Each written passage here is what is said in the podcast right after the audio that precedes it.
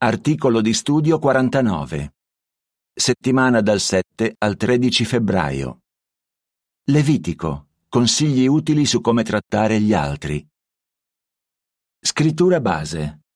Devi amare il tuo prossimo come te stesso. Levitico 19-18. Cantico 109. Amiamoci di cuore intensamente. In questo articolo anche se noi cristiani non siamo sotto la legge mosaica, la legge parla di cose che oggi dovremmo fare e di altre che non dovremmo fare. Esaminarle può aiutarci a mostrare amore agli altri e a rendere felice Geova. In questo articolo trarremo altri consigli utili dal capitolo 19 di Levitico. Paragrafi 1 e 2. Domanda. Cosa abbiamo visto nell'articolo precedente e cosa vedremo in questo? Nell'articolo precedente abbiamo visto alcuni consigli pratici che possiamo ricavare dal capitolo 19 di Levitico. Per esempio, come fa notare il versetto 3, Geova esortò gli israeliti a rispettare i genitori. Abbiamo visto come oggi possiamo mettere in pratica quell'esortazione prendendoci cura dei nostri genitori sotto il profilo fisico, emotivo e spirituale. Nello stesso versetto, Geova ricordò al suo popolo anche l'importanza di osservare il sabato. Abbiamo visto che, anche se oggi non siamo tenuti a ubbidire alla legge sul sabato, possiamo seguire il principio che sta alla base di quella legge, riservando regolarmente del tempo per le attività spirituali. In questo modo, come si legge in Levitico 19.2 e in 1 Pietro 1.15, dimostriamo che ci stiamo sforzando di essere santi. In questo articolo continueremo a parlare del capitolo 19 di Levitico. Vedremo cosa ha da insegnarci a proposito del mostrare considerazione a chi ha impedimenti fisici, dell'essere onesti nei rapporti di lavoro e del mostrare amore verso il prossimo. Ci interessa esaminare queste cose perché vogliamo imitare Dio, che è santo. Mostriamo considerazione a chi ha impedimenti fisici. Paragrafi 3 e 4. Domanda. In base a Levitico 19:14, come bisognava trattare chi era sordo o cieco? Levitico 19:14 dice: Non devi maledire il sordo né mettere un ostacolo davanti al cieco, e devi aver timore del tuo Dio. Io sono Geova. Geova si aspettava che i suoi servitori mostrassero considerazione a chi aveva impedimenti fisici. Per esempio, non dovevano maledire un uomo sordo. Questo poteva voler dire non minacciarlo o non invocare il male su di lui. Sarebbero state cose terribili da fare a un sordo che, non sentendo, non era in grado di difendersi. Inoltre, nel versetto 14, leggiamo che i servitori di Dio non dovevano mettere un ostacolo davanti al cieco. A questo riguardo un'opera di consultazione spiega. Nell'antichità in Medio Oriente chi aveva impedimenti fisici in genere veniva sfruttato e subiva prepotenze. Forse c'era chi metteva un ostacolo davanti a un cieco solo per fargli uno scherzo di cattivo gusto. Che gesto crudele! Con questo comando, Geova aiutava i suoi servitori a capire che dovevano mostrare compassione a chi aveva impedimenti fisici. Paragrafo 5. Domanda. Come possiamo mostrare compassione a chi ha impedimenti fisici? Gesù mostrava compassione a chi aveva impedimenti fisici. Pensiamo al messaggio che disse di riferire a Giovanni Battista. Adesso i ciechi vedono, gli zoppi camminano, i lebrosi vengono purificati, i sordi sentono e i morti sono risuscitati. Dopo aver visto i miracoli di Gesù, tutti davano lode a Dio. Luca 7 da 20 a 22 e 18 a 43. Noi cristiani siamo felici di imitare l'esempio di Gesù mostrando compassione a chi ha impedimenti fisici.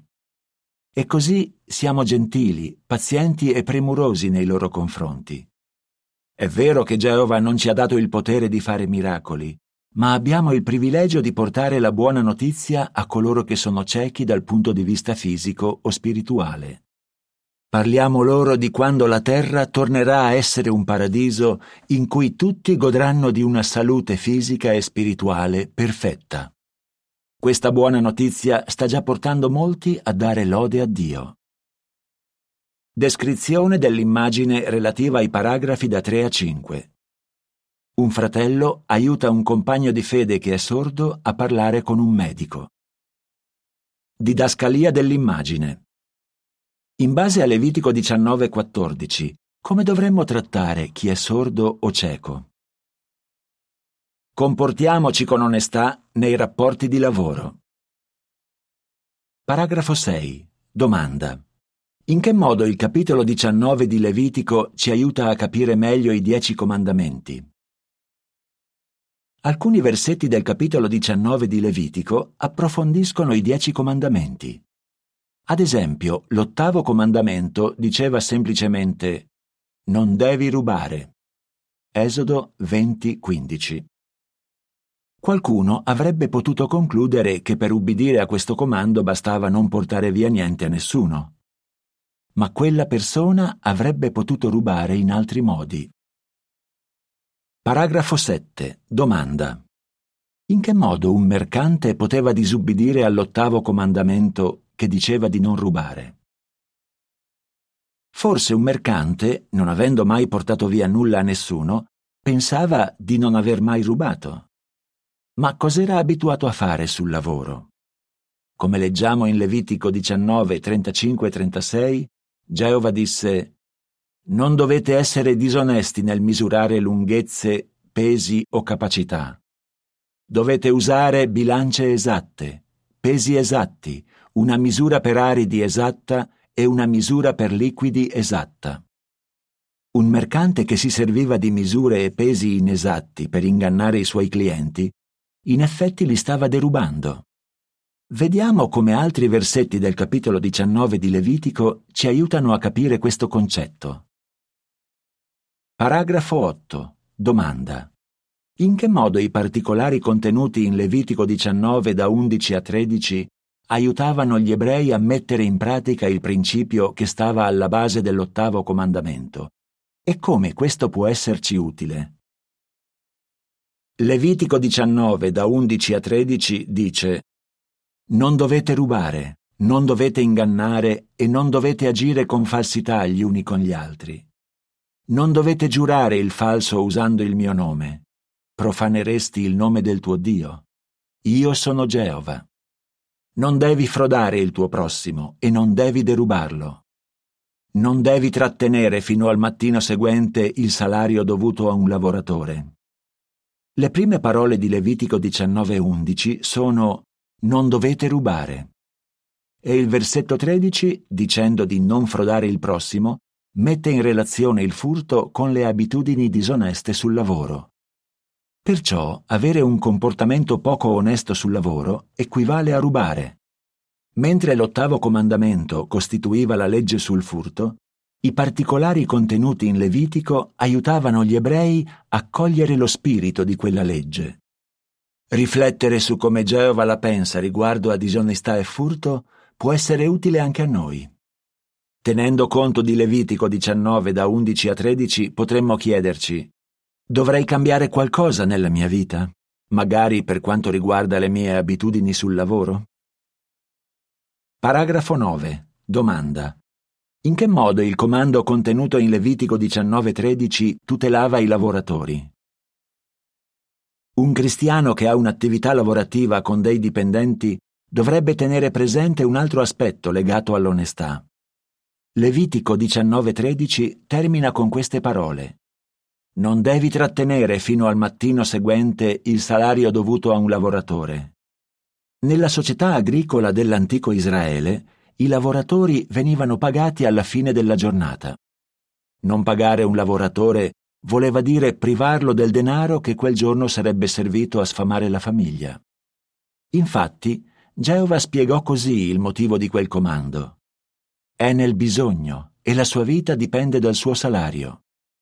Deuteronomio 24, 14 e 15.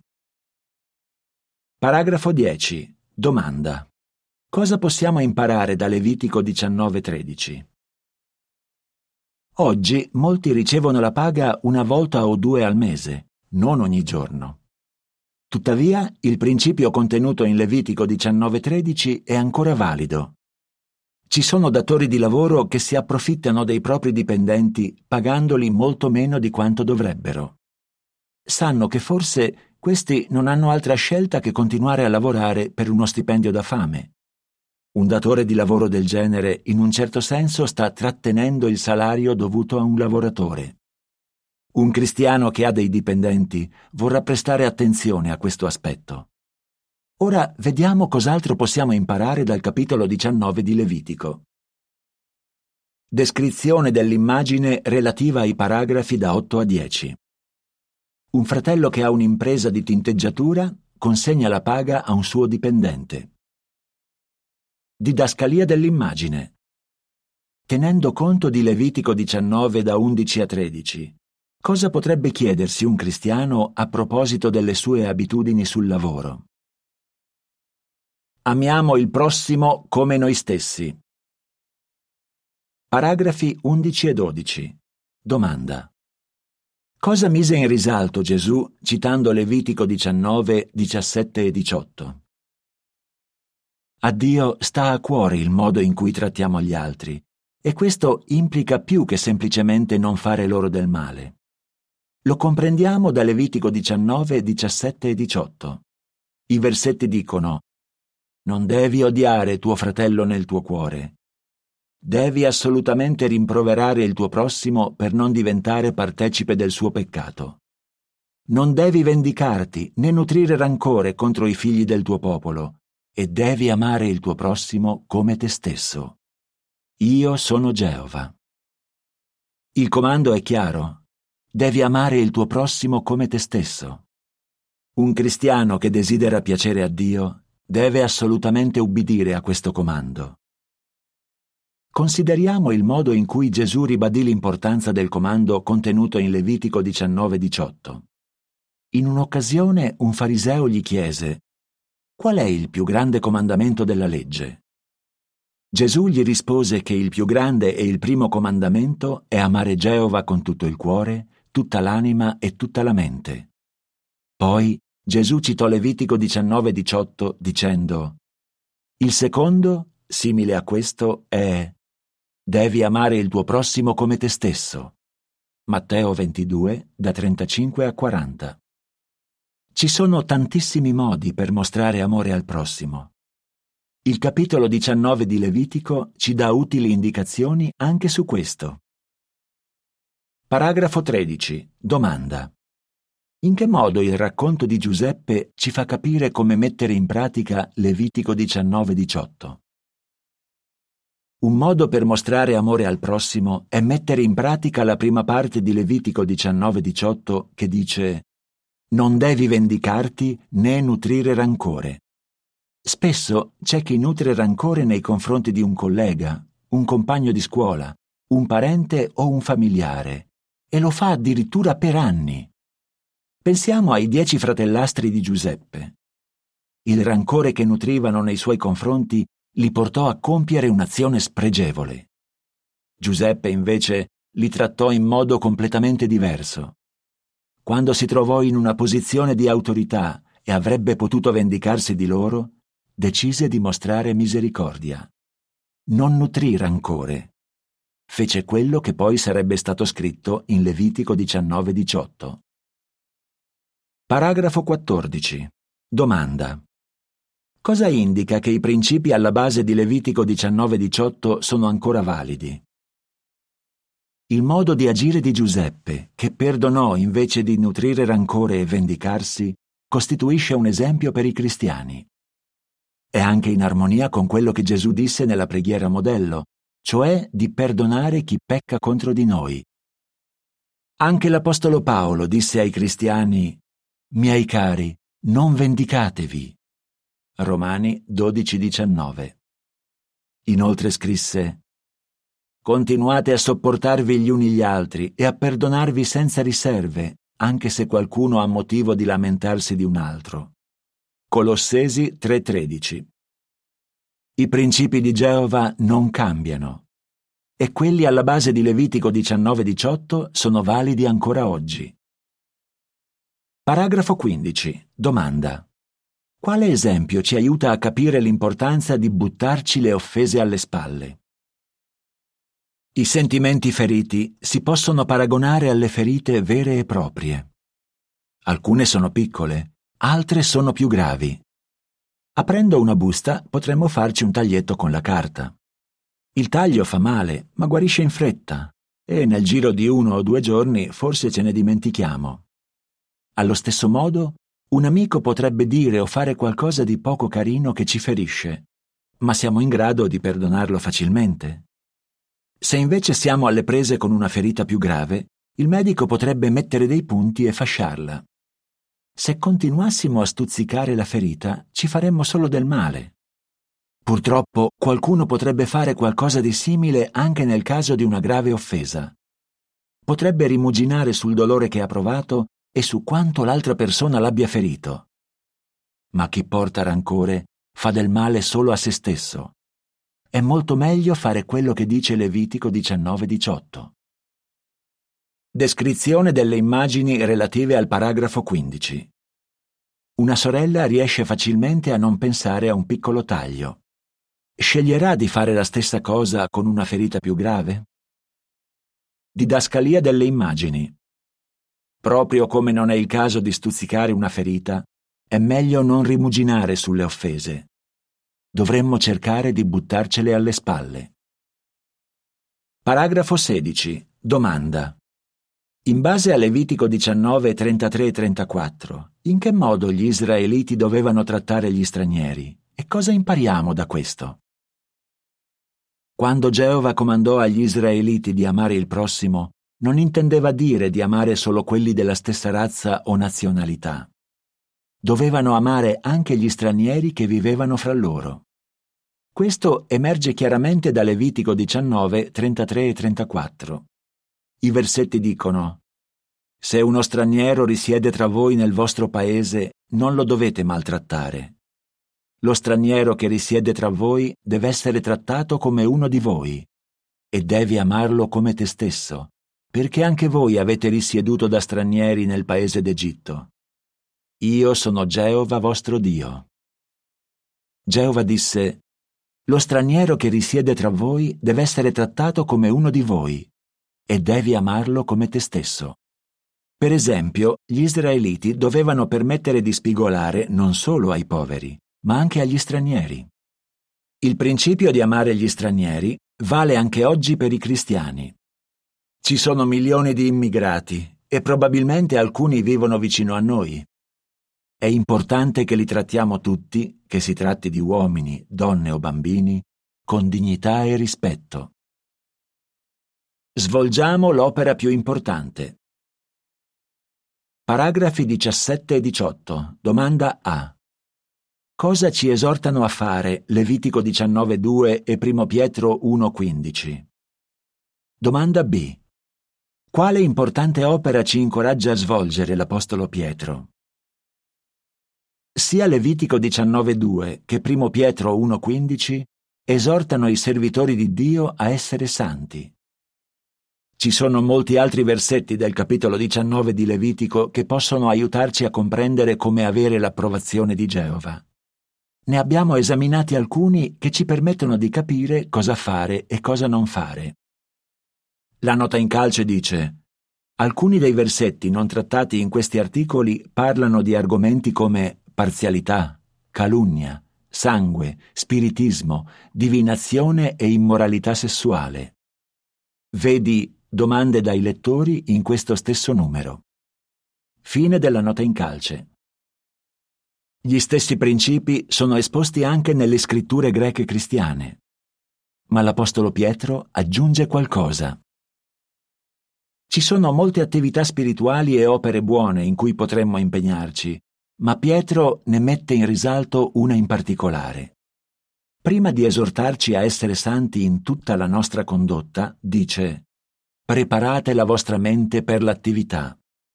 1 Pietro 1, 13 e 15. In cosa consiste questa attività? Rivolgendosi agli unti fratelli di Cristo, Pietro disse che avrebbero proclamato le eccellenze di colui che li aveva chiamati. Oggi tutti i cristiani hanno l'onore di impegnarsi nell'opera più importante, un'opera che fa del bene alle persone come nessun'altra. Facendo parte del santo popolo di Geova, abbiamo il privilegio di partecipare regolarmente e con entusiasmo a quest'opera di predicazione e insegnamento. Se facciamo del nostro meglio per mettere in pratica i principi contenuti nel capitolo 19 di Levitico, dimostriamo di amare Dio e il prossimo e di voler diventare santi in tutto quello che facciamo. Cosa ci insegna il capitolo 19 di Levitico sul mostrare considerazione a chi ha impedimenti fisici? Sull'essere onesti in ogni cosa? Sul mostrare amore agli altri? Cantico 111. I nostri motivi di gioia. Fine dell'articolo.